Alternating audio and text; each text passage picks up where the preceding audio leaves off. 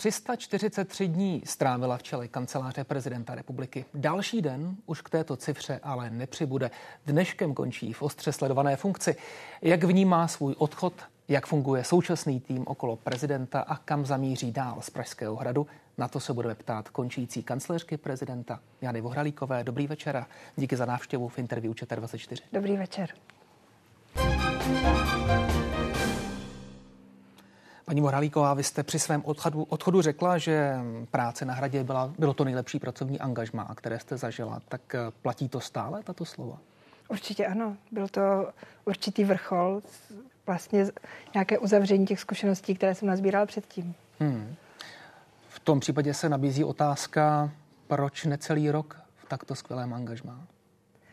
Uh, protože jsme se tak domluvili protože ten čas vypršel a byl, měla jsem k dispozici ten čas, který jsem měla a ten si myslím, že jsem naplnila. Hmm. No vy jste tehdy řekla, eh, že je to sice práce skvělá, ale také velmi vysilující. Hmm. Na tom se stále asi také nic nezměnilo, na tomto zdůvodnění vašeho odchodu? Ne, to určitě ne. Jak tomu tedy rozumět? Eh, vy jste vyhledala prezidenta a řekla jste mu, že jste z té práce vysílená a tudíž, že chcete v té funkci skončit? Já myslím, že zůstanu u toho tiskového prohlášení. My jsme se vzájemně domluvili. Hmm. Takže není to tak, že by to ta iniciativa nutně vzešla od vás? Myslíte si, že to je opravdu důležité v tuhle chvíli? Mě by to zajímalo. Vzájemně jsme se domluvili. Hmm. No, víte, proč by mě to zajímalo? Uh-huh. Um, jestli vysilující nebyly kontakty a možná střety s některými lidmi, kteří mají k prezidentovi velmi blízko. Eh, já myslím, že když se podíváte na ten rok, který je za mnou, tak eh, když si vzpomenu na inauguraci 9. března eh, loňského roku, tak vlastně tomu předcházela ještě měsíční příprava, kde já jsem končila jako kancelářka Senátu. Hmm. Kancléř hradu nefungoval úplně tak, jak by bylo záhodno. A měli jsme na starosti s, na hradě, kde chyběli lidé, tak jsme měli na starosti přípravu inaugurace. Nikdy jsem to nedělala, neměla jsem s tím žádné zkušenosti. A tam začala ta obrovská jízda, která trvala celý rok, protože pak pan prezident byl, přijel na hrad, chtěl začít fungovat a neměl odbory. Hmm. Chtěl naplno vykonávat svůj mandát a neměl s kým ho dělat. A když se ten rok celý, celý prolínu, nebo mi prolítne hlavou, tak to byla taková jízda, že jako asi není divu, když jako na konci řeknu, bylo to fakt jako vesilující. To chápu, ale přesto by mě zajímalo, ehm, jak ehm, se stavíte k tomu, co se objevuje v podstatě ve všech českých médiích, jako to hlavní zdůvodnění vašeho odchodu, jako ta nejdůležitější, respektive nejčastější interpretace, tedy, že došlo k určitému střetu mezi vámi a člověkem, který má být eh, mimo jiné tím člověkem, který vás doporučil na Pražský hrad, tedy Petrem Kolářem.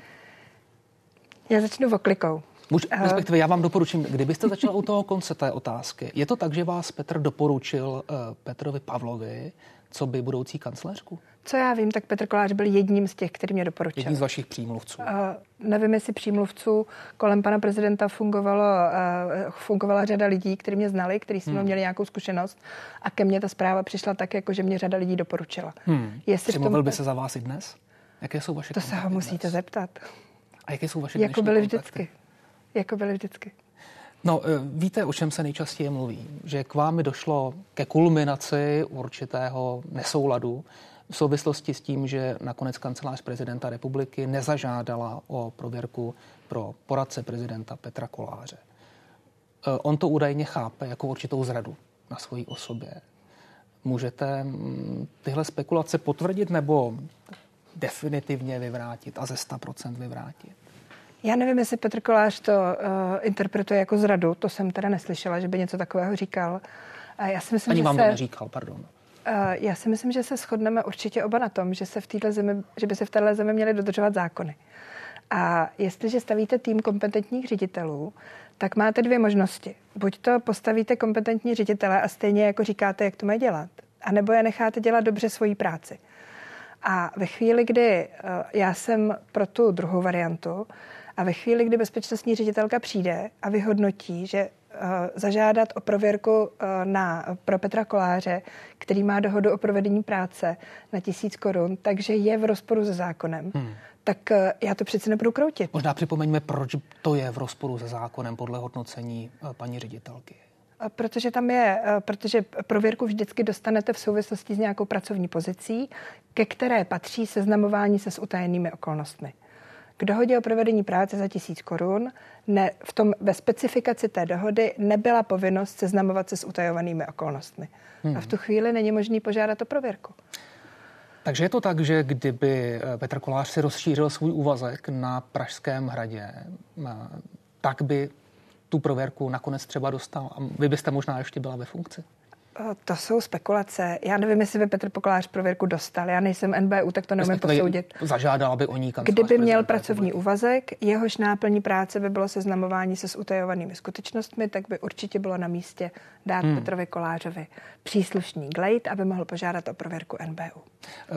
Ještě připomenu tu další spekulaci, která se kolem toho objevuje, tedy, že Petr Kolář vás obvinil z toho, že si, a teď budu citovat některé zdroje z Pražského hradu, tak jak je citoval třeba Deník N, eh, že vy jste si údajně na Pražském hradě vytvořila něco jako pelíšek moci že blokujete některým lidem a pravděpodobně i jemu eh, přístup k prezidentovi.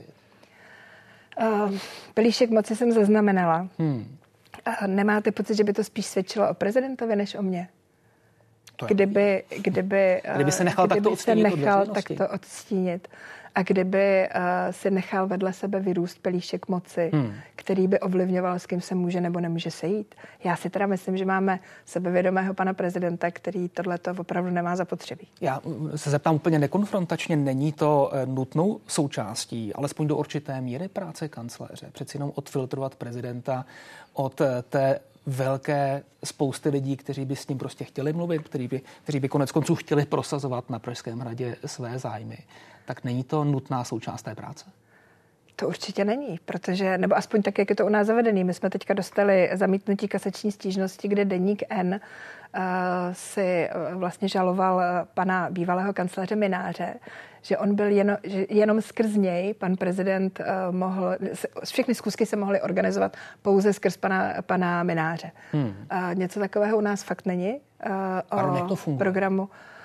Každý týden je programová porada, na kterou se přinesou všechny žádosti o různé schůzky nebo, nebo setkání nebo návštěvy.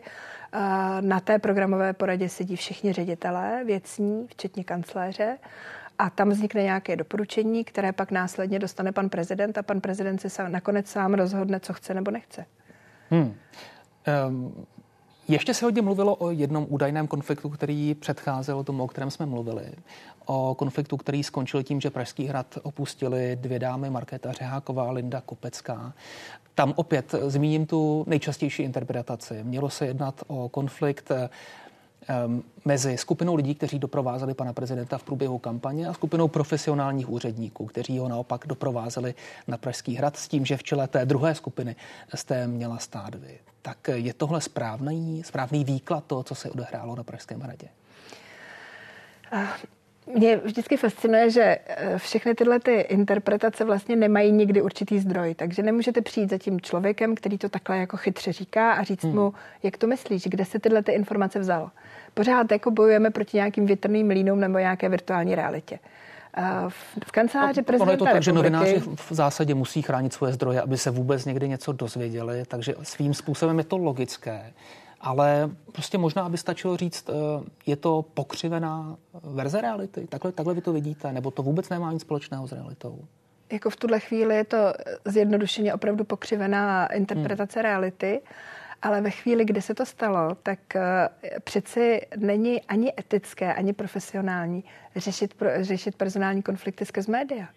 Prostě hmm. my jsme vydali nějaké tiskové prohlášení, které odpovídalo realitě a už se pak nikdo neptal, že dalších jako sedm lidí z volebního týmu je v kanceláři prezidenta, je v jeho nejbližším okolí hmm. a funguje dobře.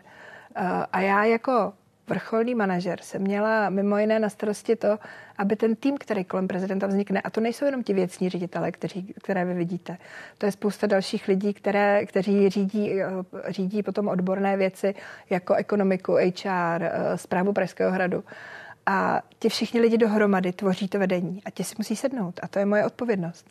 A já hmm. teda můžu říct, že tak, jak dneska odcházím, tak mám pocit, že tam zanechávám fakt jako hodně dobrý tým. A po předávání teďka s mým nástupcem eh, si myslím, že to i on může potvrdit, protože hmm. to zažil a protože v těch rozhovorech s jednotlivými řediteli eh, si myslím, že i on jako bude vnímat to, že má postavený jako opravdu jako velmi dobrý tým. No, když se ještě vrátím k tomu, co tomu předcházelo, k té, jak vy říkáte, konzolidaci týmu na Pražském hradě. No, říkáte, že by bylo tehdy neetické v okamžiku, kdy se to dělo mluvit o těch personálních změnách, tedy konkrétně odchodu eh, paní Řehákové a paní Kopecké. Teď už o tom můžete mluvit?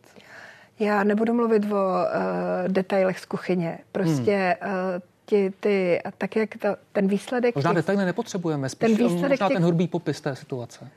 Uh, ve státní správě, když jste v jmenované pozici, tak eh, se, eh, když vlastně ten, kdo je za to zodpovědný, po dohodě tenkrát s panem prezidentem, dospěje k tomu, že je potřeba ty lidi odvolat, tak je odvolá. Oni jsou potom následně dva měsíce na překážkách, takže to není tak, že z hodiny na hodinu jako vyletěli. A, eh, a stavíte ten tým tak, jak jako máte, tak, jak vlastně jako vnímáte, nebo já, jak jsem vnímala, hmm.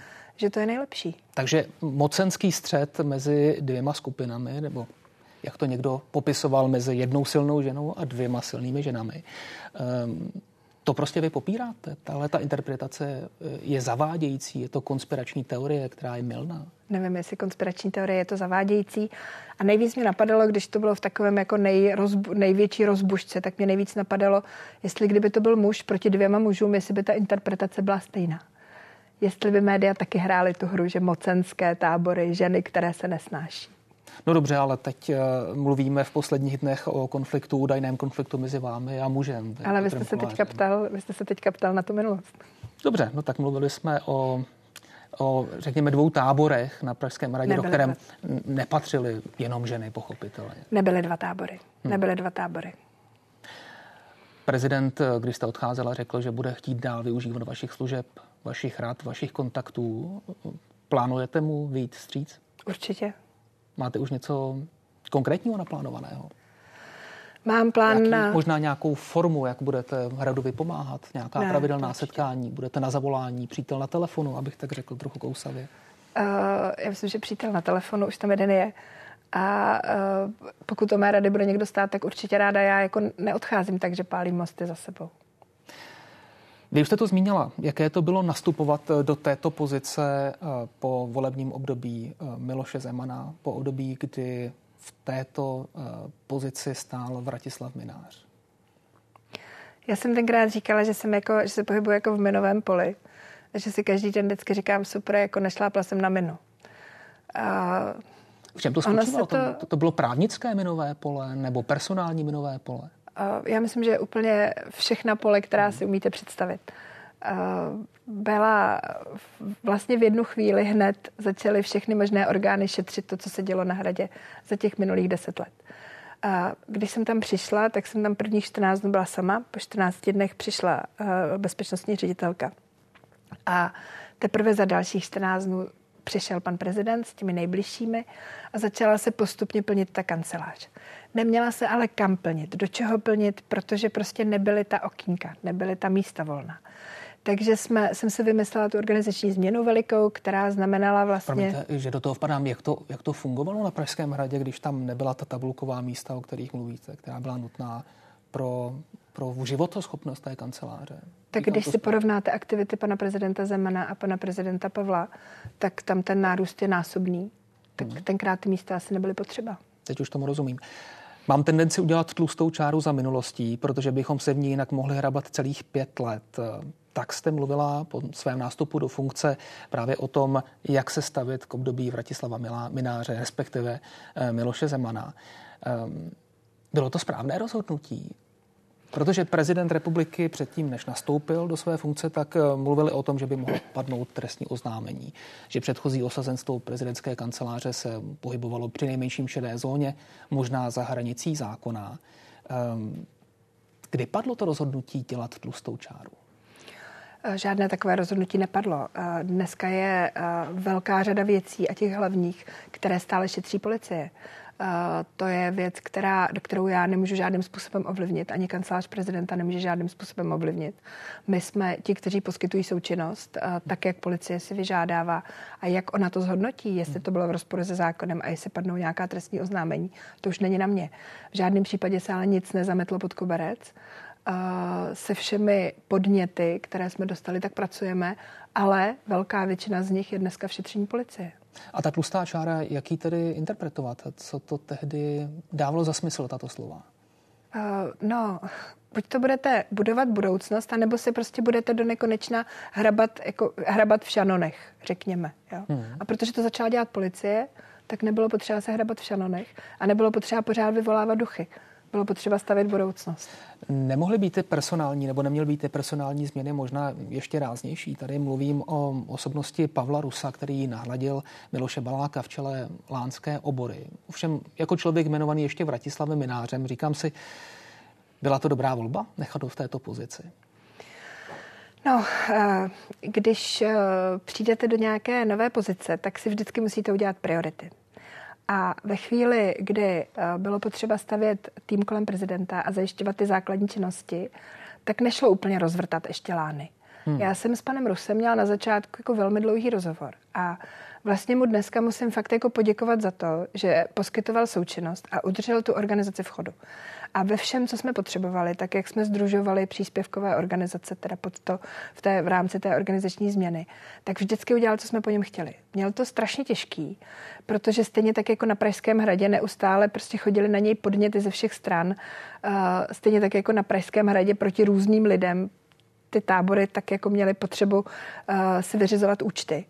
A tím, a já jsem mu vlastně nepovolila žádnou změnu uvnitř té organizace, protože nebyla kapacita na to, to nějakým způsobem mít pod kontrolou a domlouvat se na tom. Fakt nebyla kapacita. Hmm. Takže já jsem mu, přestože uh, dohodli jsme se, že mu umožníme účastnit se výběrového řízení jako nového, protože prostě si to zasloužil. Hmm. No, říkám si, eh, vy říkáte, že udělal všechno, co jste po něm chtěla, neudělal toho ještě víc. Tady narážím na to, že bydlel bez smlouvy v Loveckém zámečku, který patří hradu, nájemné splatil po dotazech novinářů zpětně. To asi není úplně to chování, které vy byste si představovala od svého podřízeného, nebo ano? To je pravda. To byla prostě, to byl nějaký prostě rest minulosti, který si nes jako od chvíle, kdy vyhrál výběrové řízení v prosinci a pak to prostě neřekl. Jako ano, hmm takhle to bylo. On za 700 tisíc korun pro sponzora kampaně současného prezidenta, jak to bylo? Byla to snaha odvděčit se sponzorovi za jeho pomoc? Určitě ne. Tam jako, že by někdo z hradu říkal panu Rusovi, komu má uh, zajistit hon a komu ne, tak to opravdu jako bylo úplně pod rozlišovací schopnost. Protože um, ta smlouva o té konkrétní věci, o tom honu, ta se objevila v registru smluv až zpětně, je to tak. Uh, nám se podařilo sehnat člověka, který do LAN, který bude dělat veřejné zakázky až někdy koncem října, začátkem listopadu ta paní tam se dostala do uh, neuvěřitelné pozice, protože napravovala všechny ty resty z minulosti. Tam nebyl kdo by to dělal v souladu se zákonem a uveřejňoval ty věci tak, jak jsou. Já když jsem se dívala na tu nabídku toho honu, tak to byla standardní nabídka, kterou dostala řada dalších organizací, protože je přemnožená zvěř tak na daňky, s kterými se tak jako hrozně operovalo, na ty mají všichni velkou slavu. Tady už mluvíme o té slevě. Já jsem ano. spíš myslel, respektive narážel na to, že původně ta, ta smlouva tam vůbec nebyla. Ano. Nebyla ta smlouva v registru, byla v, byla v, v systému jako uvnitř organizace, nebyla zveřejněná v registru. Ano, byla to lidská chyba. Hmm, že ještě zůstanu v Lánech. Miloš Balák je stále zaměstnancem Hradu na, na Nemocenské, který bydlí ve vile o 21 místnostech za 6 tisíc měsíčně. Stále trvá tento stav? To vás opravím, to už dávno netrvá. Ne? Jak pan, Balák, pan Balák se vystěhoval před Vánocemi, uh, zaplatil to nájemné, které je zase v souladu s těmi metodickými hmm. pokyny, které ta organizace vytvořila. Uh, tak uh, zaplatil nájemné do konce prosince a jeho pracovní poměr skončil dohodou koncem ledna. Suma sumárum, není ta lánská obora spíše prokletím než požehnáním pro kancelář prezidenta republiky? Když se zatím zpětně podíváme, to vypadá jako jeden průšvih za druhým. Když se podíváme zpětně, tak ano, ale myslím si, že to do budoucna bude požehnáním. Jakou funkci vlastně plní Lánská obora pro kancelář prezidenta republiky? V čem je důležitá? Lánská obora je úžasné území, které je uzavřené hmm. veřejnosti a jeden z úkolů, který má ten nový pan ředitel, který prošel fakt jako nejtěžším výběrovým řízením, které jsme na hradě za ten rok organizovali, tak jeden z jeho velkých úkolů je vymyslet uh, způsob, jakým uh, tohleto cené přírodní prostředí uh, představit veřejnosti. Hmm. Vy říkáte, že v tuhle chvíli ten tým na Pražském hradě je konzolidovaný, že je eh, neobyčejně efektivní. Objevují se ale eh, informace a kritika, že nefunguje úplně dobře komunikace mezi hradem a vládou, mezi hradem a jednotlivými ministerstvy. Pracuje se na tomhle? Víte co, ona se vždycky objeví kritika a nikdo neřekne, co je za tou kritikou, co je teda ta špatná komunikace. My máme člověka... Opět, můžu, pardon, já budu uh-huh. citovat tady opět deník uh-huh. N. Nebyla komunikace mezi týmy prezidenta a mezi týmem ministra Mariany Jurečky ohledně důchodové novely. Eh, Jurečka byl za Pavlem dvakrát a zjistil pouze to, že prezident má k novele výhrady. Vůbec netušil, jak vlastně prezident rozhodne. A to říká kdo? Deníken. To říká Deníken tak já jsem u těch... S ohledem na zdroj blízký vládě, pardon. Já jsem na těch schůzkách s panem ministrem Jurečkou byla a myslím si, že pan prezident formuloval svoje výhrady velmi přesně. Hmm. Baví prezidenta jeho funkce? Teď se ptám ironicky a vyhroceně a narážím na komentář eh, Jindřicha Šídla, který eh, takhle pojmenoval jeden ze svých článků. Eh, on narážil na to, že prezident Petr Pavel opět prohlásil, že nechce kandidovat po druhé a nezlobte se, občas to působí tak, že ta domácí sféra, na rozdíl od zahraniční a bezpečnostní politiky, není úplně jeho parketou. Uh, já myslím, že ho baví být prezidentem, ale musíte se zeptat jeho. A já myslím, že hmm. jedna vlastně z nejhezčích zkušeností mých nejsou ani tak zahraniční cesty, ale jsou cesty po regionech, kde on se dává opravdu jako velmi záležet na tom a ten jeho tým, těch, těch lidí, co dělají interní cesty, na tom fakt hodně intenzivně pracuje, aby se potkával nejenom s představiteli toho kraje, ale aby se před, potkával i s aktivisty s aktivitama, s lidmi, kteří dělají hezkou práci v těch regionech, v různých oblastech. A jemu ty debaty, ty lidské debaty s nima jako opravdu jdou. A není to tak, že by ta debata proběhla a nic. On si z toho opravdu bere spoustu podnětů pro svoje uvažování. A to si hmm. myslím, že není znak člověka, který ho to nebaví. A, a ještě teda, jestli můžu, jo. Já nemám co komentovat výroky pana prezidenta, ale uh, to přeci není fér se dneska ptát, jako co bude dělat za dalších, další čtyři roky. Jako lidi většinou, když dělají práci opravdově, tak jsou přeci nastavený tak, že ji chtějí no, dělat... Já vím o to říkal sám, že nechce, Ale nechce protože se ho na to pořád všichni ptají, pořád se na to všichni ptají a když přeci chci udělat pořádně to, co mám před sebou, tak nebudu uvažovat, co bude za horizontem. Jak je rázný prezident Petr Pavel. Tento klidný muž, kterému je někdy vyčítáno, že právě někdy v té domácí sféře příliš spoléhá na lidi okolo sebe, na svoje poradce. Je to on, kdo rozhoduje? Moje zkušenost je, že ano. Uh, on velmi dobře váží všechny vstupy, které dostává ale konečné rozhodnutí je jeho. Hmm. Několikrát jsme tady narazili na to, respektive citoval jsem celou řadu e, mediálních zpráv, které jsou uvozeny jednou formulkou, odvolávají se na zdroje blízké hradu, na lidi pracující v kanceláři prezidenta republiky. Štve vás to? Když tyhle zprávy vidíte, zajímá vás, kdo za nimi stojí? E, nezajímá mě, kdo za nimi stojí. Kolikrát si myslím, že za nimi ani nikdo nestojí. Tohle to je asi jedna z nejtěžších věcí, která mě potkala v té funkci. Zatímco málo kdo ví, jak se jmenuje kancelář Senátu nebo kvestor České zemědělské univerzity, tak všichni vědí, jak se jmenuje kancelář prezidenta. Možná je to to dědictví z minulosti. A ty fabulace, které se kolem té pozice jako objevují. Hmm. Pardon, jsou to fab... alespoň z části a některé z těch zpráv jsou čisté fabulace? Takhle to je? Je tam většina čistých fabulací. Čistých výmyslů, jinými slovy. Ano. Kam zamíří dál Jana Vohralíková? Protože já jenom schrnu, že jestli se nemýlím, teď mě možná opravte, jestli popletu ta data. Od roku 2004 jste takřka výlučně eh, v ředitelských nebo náměstkovských funkcích ve státní správě s jedním odskokem do soukromé sféry. No tak se dá předpokládat, že tohle je asi sféra, ve které byste ráda zůstala, tedy ta sféra eh, státní zprávy a vysokých manažerských funkcí. Uh, já myslím, že já nevím, kam zamířím. Fakt nevím. A mám to tak, že když, že se snažím vždycky tu pozici a tu práci dělat naplno, ale zároveň nebejt přišitá k té židli. A tak nejsem schopná paralelně řešit, co budu dělat dál. Ten odskok byl nejenom do podnikatelské sféry, ale i do akademické sféry, protože mě to prostě baví získávat zkušenosti z těch různých oblastí společnosti. A co budu dělat dál? Vím, co budu dělat příští týden. A to bude? Budu chodit po lese se psem a pojedu konečně za svým uh, více jak 80-letým kmotříčkem, který je upoutaný na lůžko a vždycky, když přijedu, tak mi říká, naživo je to mnohem lepší než v televizi.